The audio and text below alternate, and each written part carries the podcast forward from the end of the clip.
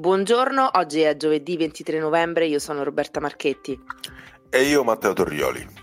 Al via le ultime demolizioni dell'ex residence Bravetta, al suo posto un grande parco e un polo dell'infanzia. Ne parliamo in questa puntata di Roma Today e parliamo anche del colpaccio messo a segno dai ladri a casa del calciatore della Lazio Mattia Zaccagni e di sua moglie, l'influencer Chiara Nasti. Un bottino da 80.000 euro sottratto approfittando della loro assenza un furto ben studiato su cui indaga la polizia e non è da escludere l'ipotesi di un basista. Le scuole migliori di Roma torna alla classifica di Euscopio sugli istituti della capitale, diverse le sorprese, i ribaltoni e sul podio ci sono anche i licei di periferia. Il ministro dell'Agricoltura Francesco Lollobrigida ha fermato il Freccia Rossa su cui viaggiava per scendere a Ciampino e proseguire con l'auto blu perché è in ritardo. Vediamo anche quest'ultima polemica politica e infine un inedito. Roberto Gualtieri si racconta nelle vesti del papà e per la prima volta parla di suo figlio. Questa è Roma Today, la rassegna stampa di Roma Today in 15 minuti. Iniziamo dando uno sguardo all'home page di Roma Today che questa mattina è in apertura un'inchiesta di Lorenzo Nicolini. Gli albanesi comandano a Roma chi sono i boss che collaborano con Drangheta, Camorra e Cosa Nostra, gli intrecci con il mondo ultras, i legami con i narcotrafficanti di livello internazionale, le collaborazioni con i pezzi grossi dello spaccio in città. Così la mala albanese ha scalato sempre più posizioni e il nostro eh, Nicolini ehm, appunto approfondisce questa eh, scalata criminale degli albanesi nella capitale, Ponte Milvio, Acilia, i castelli romani, il litorale a sud di Roma, San Basilio, Torbella Monaca, sono queste le zone dove l'impronta degli albanesi è sempre più forte in città, ci sono sempre meno ex pugili dell'Aquila Nera spezza pollici per le mafie tradizionali. Ora c'è un'altra eh, generazione e questa è un'inchiesta che potete leggere eh, sulla nostra sezione dossier a pagamento eh, che appunto ripeto, in apertura uh, dell'home page di Roma Today questa mattina. Restiamo sull'home page di Roma Today, ma cambiamo argomento perché trovate due notizie che riguardano i trasporti. La prima riguarda ATAC che eh, ha ceduto per un anno 11 linee del trasporto pubblico locale, una facoltà che ha ovviamente il gestore di dare in subaffidamento delle linee nel caso in cui no, non, se dovesse servire una mano per eh, poterle mettere in esercizio.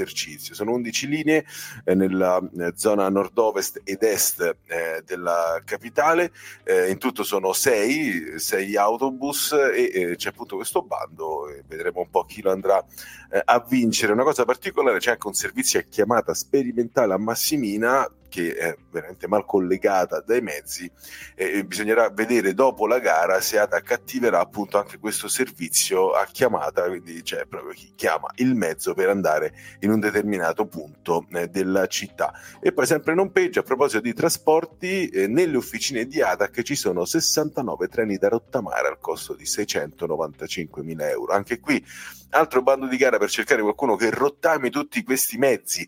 Perché? Perché occupano troppo spazio nelle officine, le officine nelle quali si portano avanti famose, gli famosi interventi di manutenzione sui, sui, mezzi, sui treni della metropolitana e non c'è più spazio.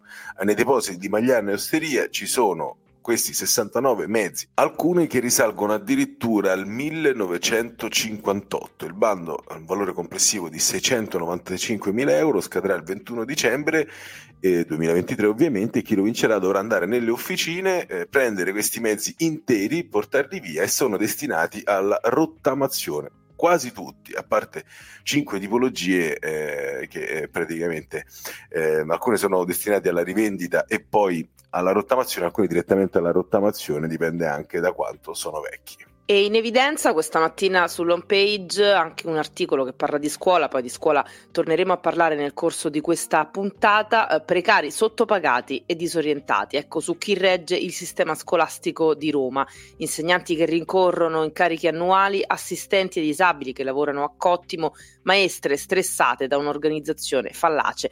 Dagli asili ai licei, eh, lo zoccolo duro del sistema romano è formato da professionisti poco sereni, anziani e senza futuro. Un articolo di Valerio Valeri e sempre Valerio Valeri questa mattina eh, parla di eh, un allarme movida che torna a farsi sentire in città, risse, vandalismo e chiasso fino all'alba, torna l'incubo movida al Flaminio. A Via Sacconi centinaia di giovanissimi ogni fine settimana affollano una discoteca che ha aperto nel 2022 al posto di un cinema.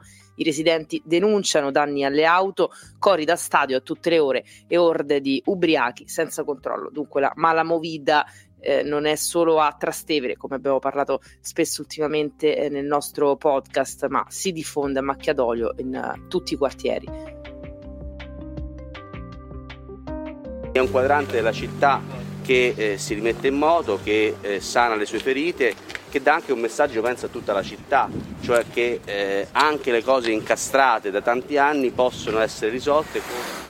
Quelle che abbiamo appena ascoltato sono le parole di Maurizio Veloce, assessore capitolino all'urbanistica, che ieri ha fatto visita all'ex residence Bravetta, dove è iniziata la seconda e ultima parte della demolizione. Andiamo ad approfondire le notizie di giornata perché a proposito dell'ex residence Bravetta parliamo di una ferita aperta per il quadrante sgomberato tra il 2006 e il 2007 con gli scheletri di queste palazzine che tagliano a metà il quartiere e con l'abbattimento del secondo comparto costituito da quattro fabbricati che sarà ultimato nella primavera del 2024 si completerà la demolizione di tutto il complesso, circa 100.000 metri cubi di cemento abbandonati per oltre 15 anni, un vero monumento al degrado.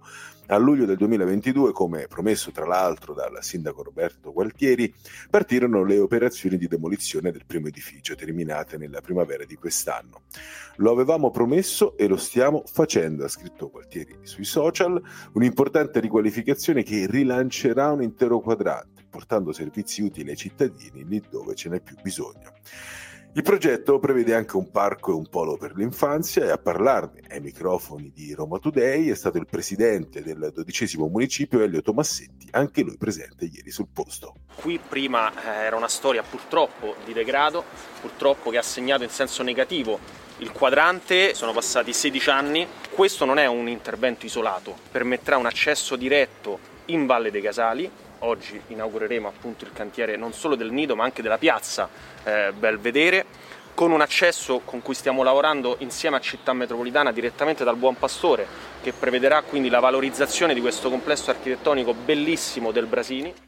Voltiamo pagina e passiamo alla cronaca. Ladri in casa di Mattia Zaccagni e Chiara Nasti in via della Camilluccia dove la coppia vive con il figlio Tiago. I malviventi sono entrati approfittando dell'assenza del calciatore della Lazio e dell'influencer e hanno rubato gioielli, borse e altri oggetti preziosi per un valore di 80.000 euro o almeno questa è la prima stima, quindi potrebbe anche aumentare il valore del bottino. Un furto ben architettato visto che i ladri hanno aspettato che la casa fosse vuota per agire indisturbati e sul caso sta indagando la polizia.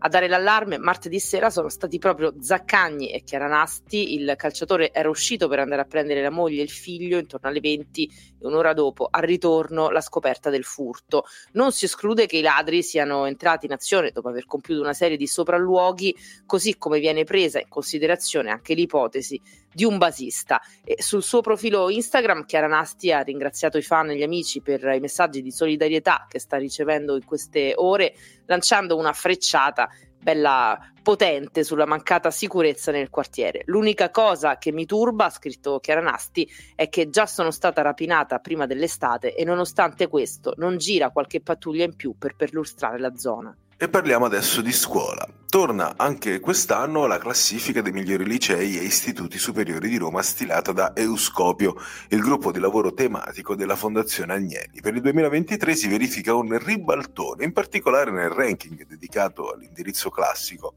Medaglia d'oro a Lennio Quirino Visconti con il Giulio Cesare primo nel 2022 che scende al quinto posto. Al secondo posto il Mamiani, terzo il Vittorio Emanuele secondo. Pochissimi cambiamenti per quanto riguarda il ranking degli scientifici. L'Augusto Righi, che condivide l'edificio con il Tasso in zona Pinciano, è primo ormai da anni e sembra difficile levargli lo scettro. Seguono sul podio il Cavour a Monti e il Morgagni a Monteverde ottime scuole anche in periferia. Questa è una bellissima novità, una bellissima notizia. Il liceo Edoardo Amaldi di Torbella Monaca è al primo posto tra i linguistici della capitale. Nel 2002 era terza in classifica, seguito dal liceo della comunità ebraica il Renzo Levi, che lo scorso anno era in testa, poi sul terzo gradino del podio c'è il Cornelio Tacito, che recupera dalla sesta posizione del 2022. Era in ritardo, ma non per andare a scuola, il ministro dell'agricoltura Francesco Lollobrigida che ha fatto fermare il freccia rossa su cui viaggiava per scendere a Ciampino, facendo ovviamente scoppiare una polemica politica agguerritissima. Una fermata ad hoc per il cognato della Premier Giorgia Meloni, per cui Massimiliano Valeriani, consigliere regionale del PD, ha presentato una interrogazione. Eh, ma eh, ricostruiamo quanto accaduto. Il treno aveva accumulato un ritardo di 111 minuti e Lolo Brigida è salito alla stazione Termini alle ore 12 per andare a Napoli a Fragola e da lì proseguire verso Caivano per l'inaugurazione di un parco dove era atteso appunto il ministro e poi tornare a Roma per registrare la trasmissione Avanti Popolo condotta da Annunzia De Girolamo.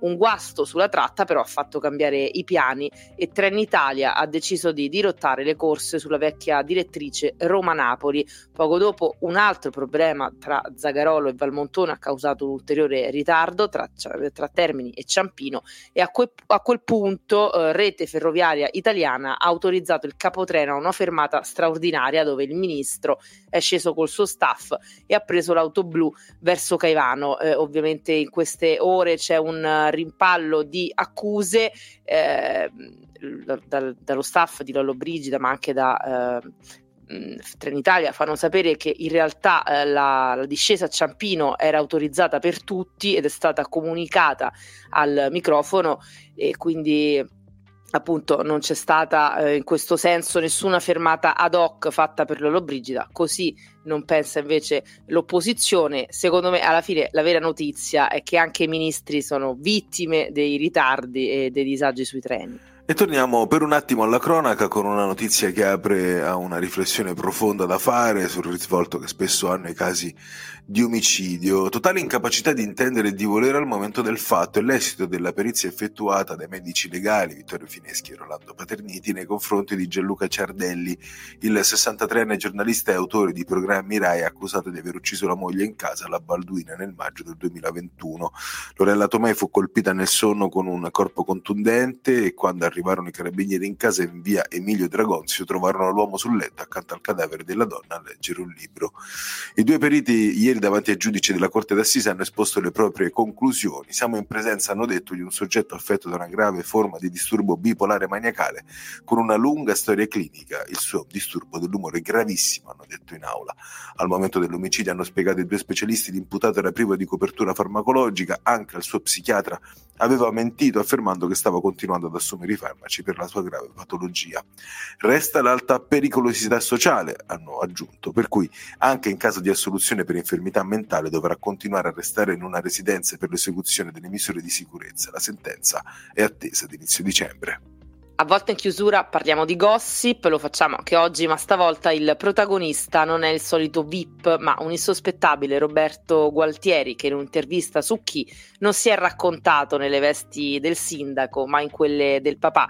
E lo ha fatto appunto per la prima volta, sempre molto riservato il nostro sindaco sulla sua famiglia, per la prima volta ha parlato di suo figlio Victor, un ragazzo straordinario, ha detto Gualtieri con bisogni speciali e qualità speciali e insieme a Victor eh, Gualtieri ha raccontato eh, di uscire spesso e andare a fare passeggiate ma anche la spesa che sarebbe un qualcosa che appunto amano fare insieme. E un'altra passione condivisa da Gualtieri con uh, suo figlio è quella per la musica. Roberto Gualtieri eh, è un amante della musica, è diventata famosa la sua performance uh, con la chitarra quando ha suonato eh, Alba Chiara insieme a Vasco Rossi, ma anche lo ricordiamo eh, alle prese con Bella Ciao nel giorno, del, nel giorno della liberazione.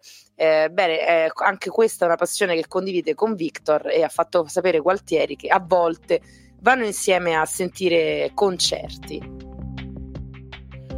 Queste erano le notizie di oggi, giovedì 23 novembre. Roma Today torna domani mattina, sempre dopo le 7.30. Potete ascoltarci gratuitamente sul sito e app di Roma Today, Spotify e tutte le principali piattaforme audio. Avete ascoltato Roma Today, la rassegna stampa di Roma Today in 15 minuti.